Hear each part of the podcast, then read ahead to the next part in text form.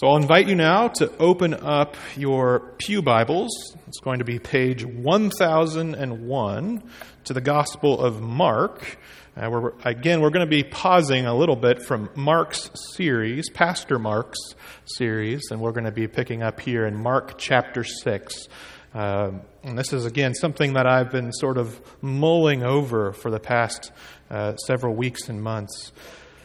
And so, as we're turning there, I will start with a simple question for you.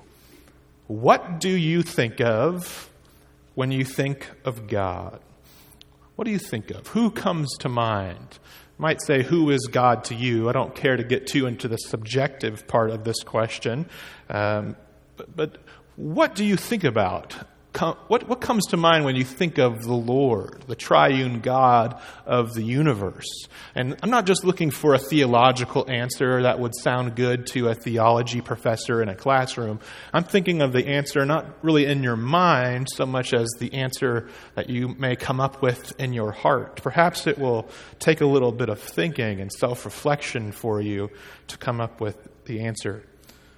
The theologian A.W. Tozer uh, famously said these words, which sort of makes me think of this question What comes into our minds when we think about God is the most important thing about us? And of course, he is sort of asking this question, riffing on the question of the Lord Christ himself, which he asks to his disciples, and that's recorded in each of the synoptic gospels Who do you say that I am? That is the single most important question any of us could be asked. And many of us have different understandings of God, understandings that are maybe more or less true. And so we're always on this journey of understanding God better, as we'll get into. So we all have these thoughts about God, but the question is are they true thoughts? There's a title of a book by a famous theologian named R.C. Sproul. Perhaps you've heard of him. Uh, it was one of the later books of his writing career before he died in 20, I believe, 2018. But it's a book that's the title has always stood out to me. The title is a simple one, but it's a good one. Everyone's a theologian. Everyone's a theologian. So we all have thoughts about God. The question is, are they true thoughts? And so in tonight's passage, we're going to be met with a striking depiction of the Lord's heart. And it may be for you, like it was for me, a beautiful contrast to sometimes how my heart thinks of God wrongly. It, it stands in that contrast and it pulls me to see God differently than I would by nature choose to see Him in my heart. And so, as we read, before we read, we'll pray once again to ask the Lord to illuminate our reading by His Spirit. Let's do that. Our God, we thank you for your word, this self revelation of your very self to us. You've given us yourself in these words, in these pages, so that we may know you, that we may be united to you through Christ, and therefore share in your life as people who have been taken from the deadness of this world and made alive in Him. And so now, Lord, we pray for the light of Christ to shine through these pages and these words as we read them, and that we would, by your Spirit, see and learn and grow. We pray this in His name and for His glory. Amen. Hear now the word of the living God from Mark 6 30 through 44. The apostles returned to Jesus and told him all that they had done and taught. And he said to them, Come away by yourselves to a desolate place and rest a while. For many were coming and going, and they had no leisure even to eat.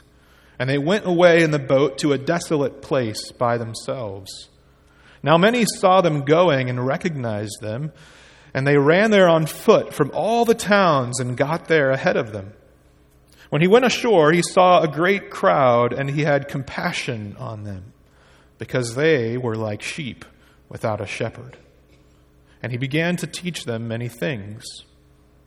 When it grew late, his disciples came to him and said, This is a desolate place, and the hour is now late.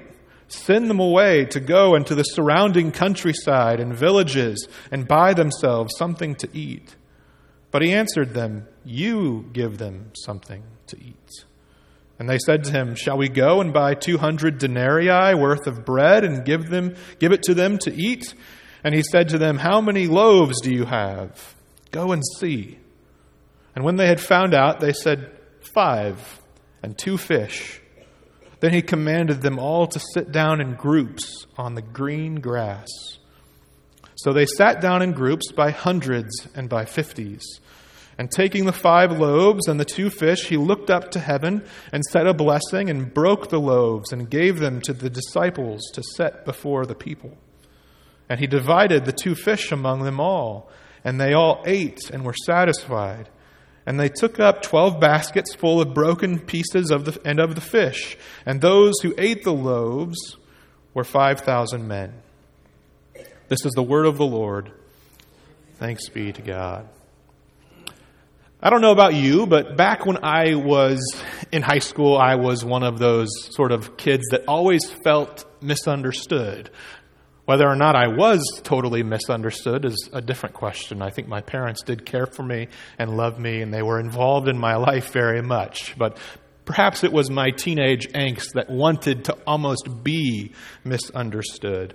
I can remember wearing clothing that my older siblings, who I was in high school with, told me, Zac, you cannot wear that clothing at school. I will not allow it, particularly my older sister. She liked to dictate how I lived my life. If it was going to be an embarrassment to her, then it was not going to be allowed. And so being a younger sibling can be a little bit difficult. But I always knew that I, I sort of am different than my siblings. I don't typically fit in with them. Though we got along fine, I just knew I was a bit different. And so it came as a really big surprise to me um, at the end of my freshman year, that during the summer between freshman and sophomore year, uh, when I came into touch or came into contact with a new friend. Um, who was this friend named Cameron, and we would become very quickly best friends, and we were best friends throughout high school and into college. Uh, Cameron confessed to me our very first time hanging out that he thought he wasn't cool enough for me. Uh, he, he, him and I shared several classes together our freshman year, and I sort of know, knew who he was, and he knew who I was, but we weren't friends. We didn't talk much in between classes or anything like that. But this summer, between freshman and sophomore year, we met at a youth group outing of different youth groups that were doing something together.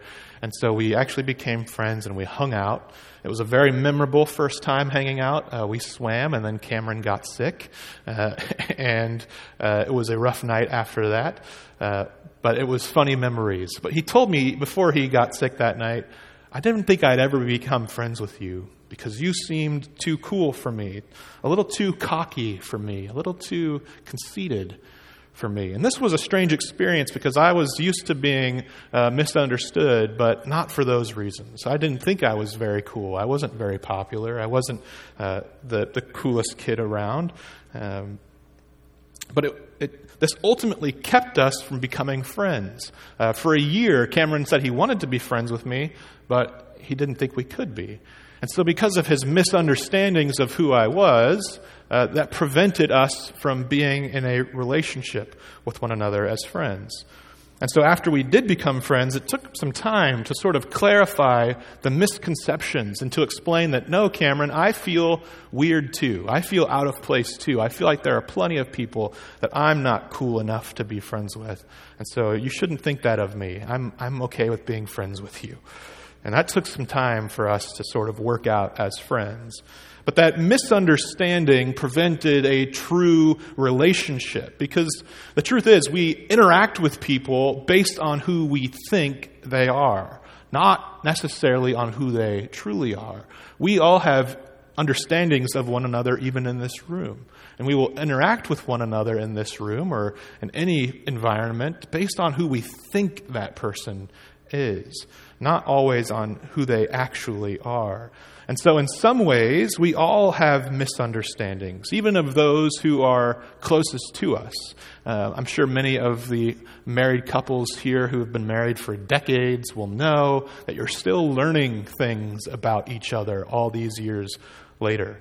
Bailey and I are only married now for, we've only been married for three years, but we're still learning things about each other. I'm still learning how I can better communicate in order to be on the same page with her. Uh, and so there's little things that I feel like I'm learning day by day in order to be a better husband for my wife, learning about how I can better take care of her and serve her needs. And so, as finite creatures of what I would almost say is infinite complexity, that is what it is to be a human. This is just the way that relationships work. We can't ever fully understand someone. We're always unpacking more and more of who people are, even those who are very, very close to us. And so the hope then is to live our lives in a way where we're steadily growing in our knowledge of those around us, especially those who are close, those who we're related to or married to. And so this is even more important than when it all comes to God. If humans are hard to really understand, it's even more uh, complex to understand this infinite God uh, who is uh, much more deep and profound than any human being on this earth. So when it comes to knowing God, one traditional way that Christians have talked about what it is to know God is to speak of knowing Him as a pilgrimage. It's a journey, always growing in our knowledge of the Lord. One of my favorite theology books, a systematic theology, is a book called The Pilgrim's Way, uh, or The Pilgrim Faith, uh, or there's different titles of the different editions of it. Uh, one of those editions is is called the uh, oh, excuse me, I'm forgetting it now, but it's about pilgrimage. It's about this idea of growing in our, I think it's called the Christian faith, uh, growing in our pilgrimage of God. Um, it's by Michael Horton, a great Reformed theologian. And he gets at that idea in that book that it's a journey, coming to behold the face of God more and more as we approach the heavenly city of communion with Christ. In his book, Mere Christianity, C.S. Lewis addresses this point with this famous quote that has always rung in my mind uh, for many, many years now, at least. He says, If you do not listen to theology, that will not mean you have no ideas about God. It will mean that you have a lot of wrong ones, bad, muddled, out of date ideas. And so the truth is then we all have misunderstandings of God. We're always growing bit by bit and understanding who God is more fully. This is why we come to church. This is why we uh, continue to meet in fellowship with Christians. Maybe why we join Bible studies or read books or maybe you listen to podcasts. I don't know. But we're always sort of moving forward in our knowledge of God. And we're always then also getting rid of our false understandings of who He is as well. We have to discard what is false about God as we cling to what is truly revealed in His Word. And it's for this reason that a pastor named Dane Ortlund, in his very good book called Gentle and Lowly, writes this The Christian life, from one angle, is the long journey of letting our natural assumption about who God is over many decades fall away, being slowly replaced with God's own insistence on who He is. So we're getting rid of what's false about God. That's part of that journey, and picking up what is true.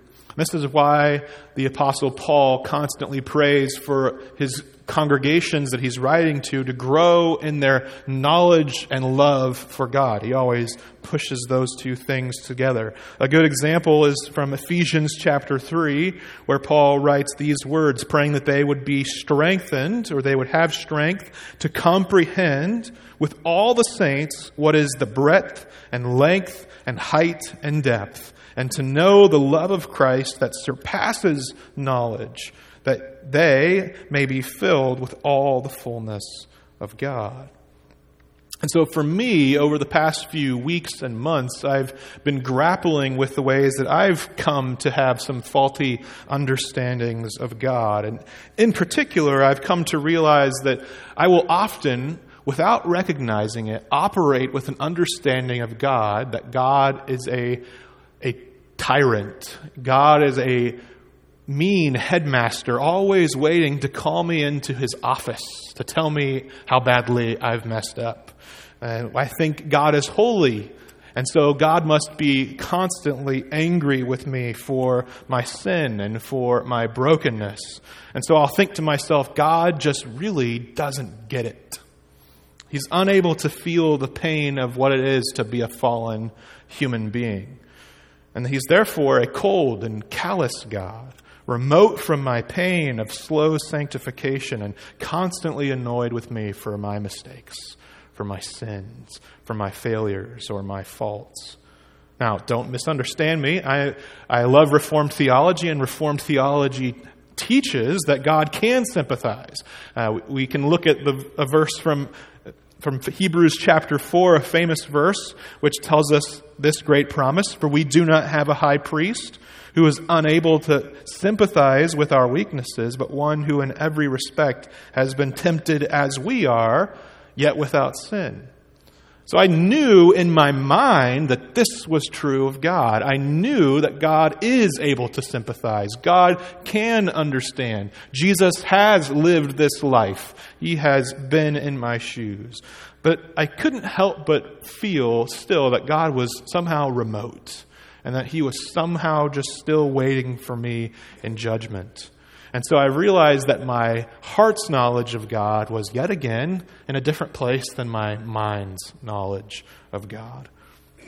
I knew the right things theologically, but in my heart, I, I've still held on to this view that God is just there to be upset with me always.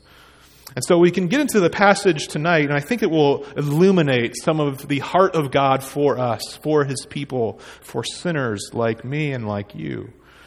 And so, just a little bit of context of the story here. We sort of picked up halfway in the reading. But Jesus, at the beginning of the Gospel, or chapter 6 of Mark, has sent out his disciples on their mission to the neighboring cities around Nazareth to go and to preach the good news of the kingdom, to heal people, to cast out spirits and demons. Jesus has given them the authority to do this, and he sends them out in pairs, two by two, to go and do this. And so uh, this begins to be a successful mission, actually. People are hearing about Christ and uh, great things are happening, and it becomes actually such a, a momentous movement in the region that King Herod hears about it. Uh, and people are wondering whether or not uh, John the Baptist has been raised from the dead. And so, in the passage immediately preceding what we've just read, we see the story of how John the Baptist was beheaded. Uh, because Mark is trying to fill in the gaps of the story there. And he tells us the story, of course, about how Mark was beheaded because of some political intrigue. Uh, and, and, so uh, Herod's wife's daughter uh, wanted John's head on a platter, and so he did it. But the the context of the story is the disciples now coming back from this mission and they're reporting what has happened. They're reporting that, that good things have happened, and so they tell them what they taught and preached and what they did. And so Jesus calmly says, essentially, you guys need rest. Let's go and let's, let's sort of retreat and let's get away so we can rest together uh, for what we've done. And so they take this retreat and they hop on their little boat and they begin to set sail across the Sea of Galilee. But again, their mission was successful. These people now know who these disciples are, and where they're going, they want to be with them. And so, as they see them getting off in the boat, they're able to run around the sea and meet them where they're about to land. And so, you can just imagine these disciples arriving on the other side of the Sea of Galilee thinking, oh, I have to deal with you all over again. I've just been with you. I've poured my all, my all out for you. I'm trying to get away for some rest, and here you are uh, just continuing to demand things of me. That's what they may have all been thinking. But we're told for Christ, the response was quite different. We see this in verse 34 that he had compassion on them because they were like sheep without a shepherd. Now we can pause and think about this, uh, what this context in sort of entailed. These were people who were Jewish people uh, living north of Jerusalem. Uh, but they were people that had been spiritually abused in many ways by, by their Pharisees who had failed them, failed to be good shepherds, leading the people of God, teaching them the truth, teaching them about God's grace and mercy and kindness. When God introduces himself in the Old Testament, we can think of uh, the story of Exodus where he's introducing himself to Moses. He says, I am the Lord, the Lord, merciful and righteous. And so that mercy identity of God often gets forgotten. And I think that that was the case here with the Pharisees. They were not leading the people well to know that merciful identity of God. And so Jesus sees them. He sees that they had been not they had not been led well. They were like sheep without a shepherd. These ones who maybe claimed to be their shepherds had failed them and failed them miserably. And so this word for for compassion, the Greek word is a really interesting word here.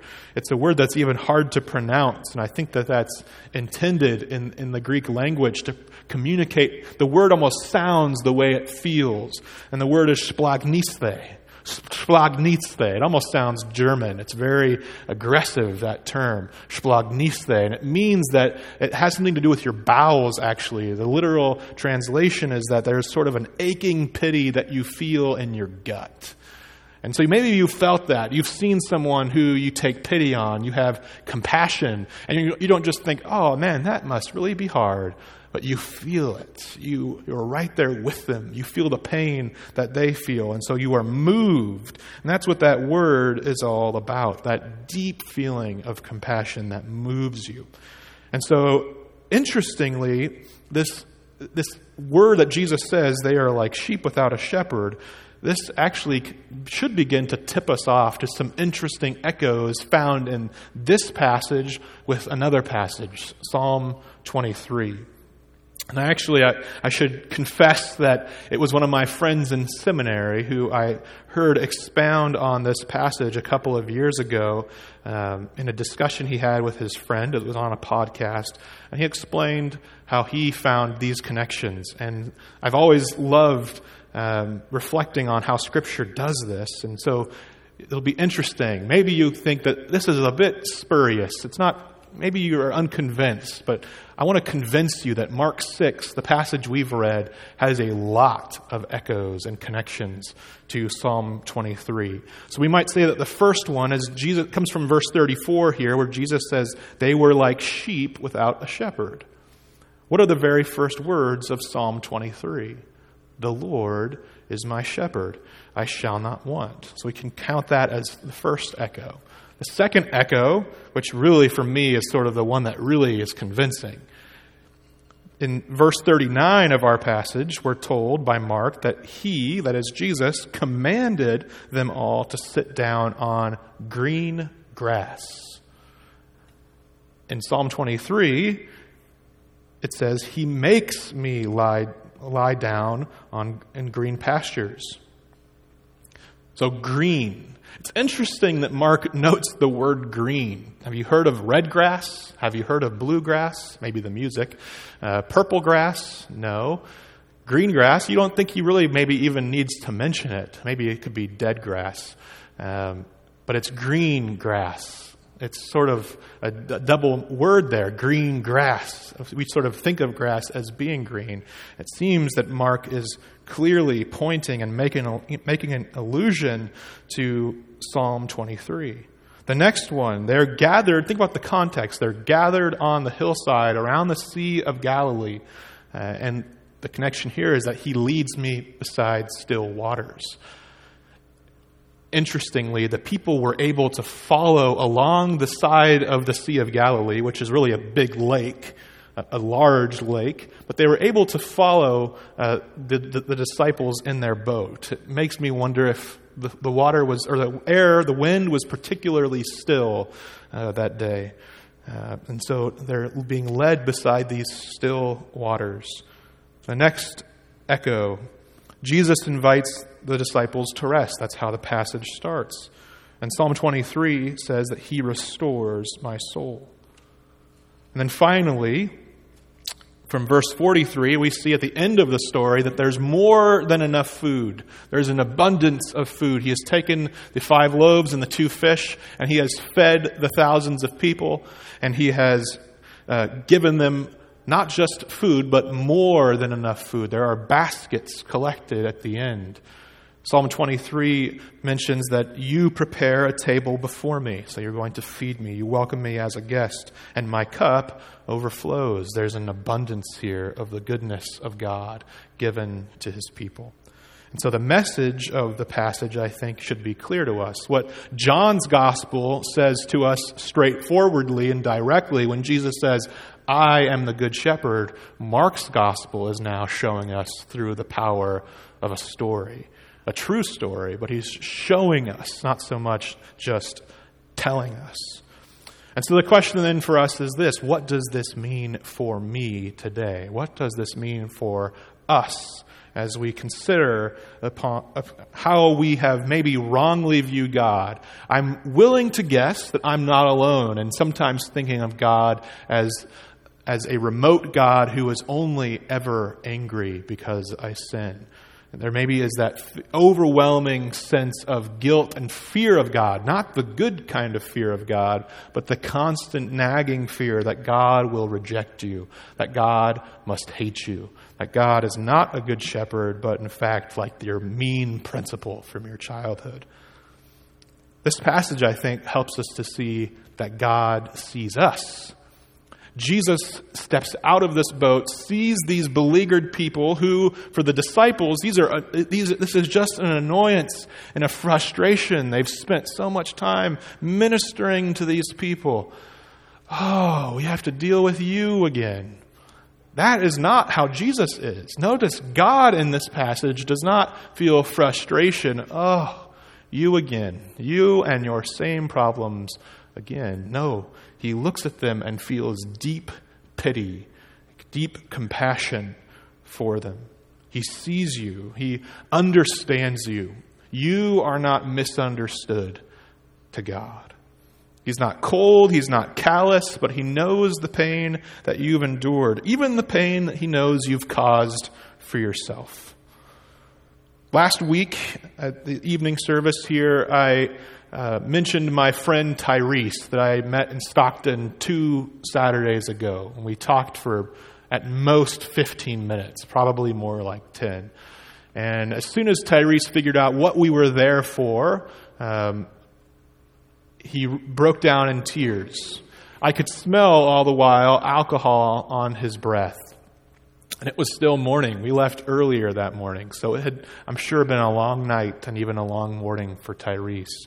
He was very drunk, but even still, he knew what he had done. And so we talked, and he confessed sin to me. Not anything in particular, but just said, I know I'm a sinner. I know I've messed up. I've done things that I, I really regret. I wish I could take back.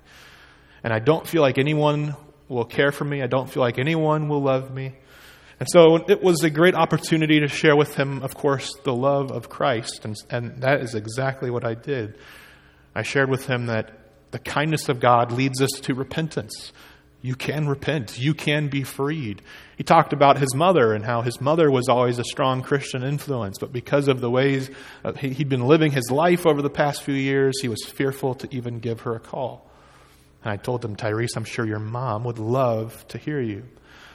But as I was talking to Tyrese and thinking about it, of course, afterwards, I realized that I, I didn't sit there hating Tyrese. I didn't sit there thinking in my mind, you've done this to yourself. You didn't have to drink that alcohol.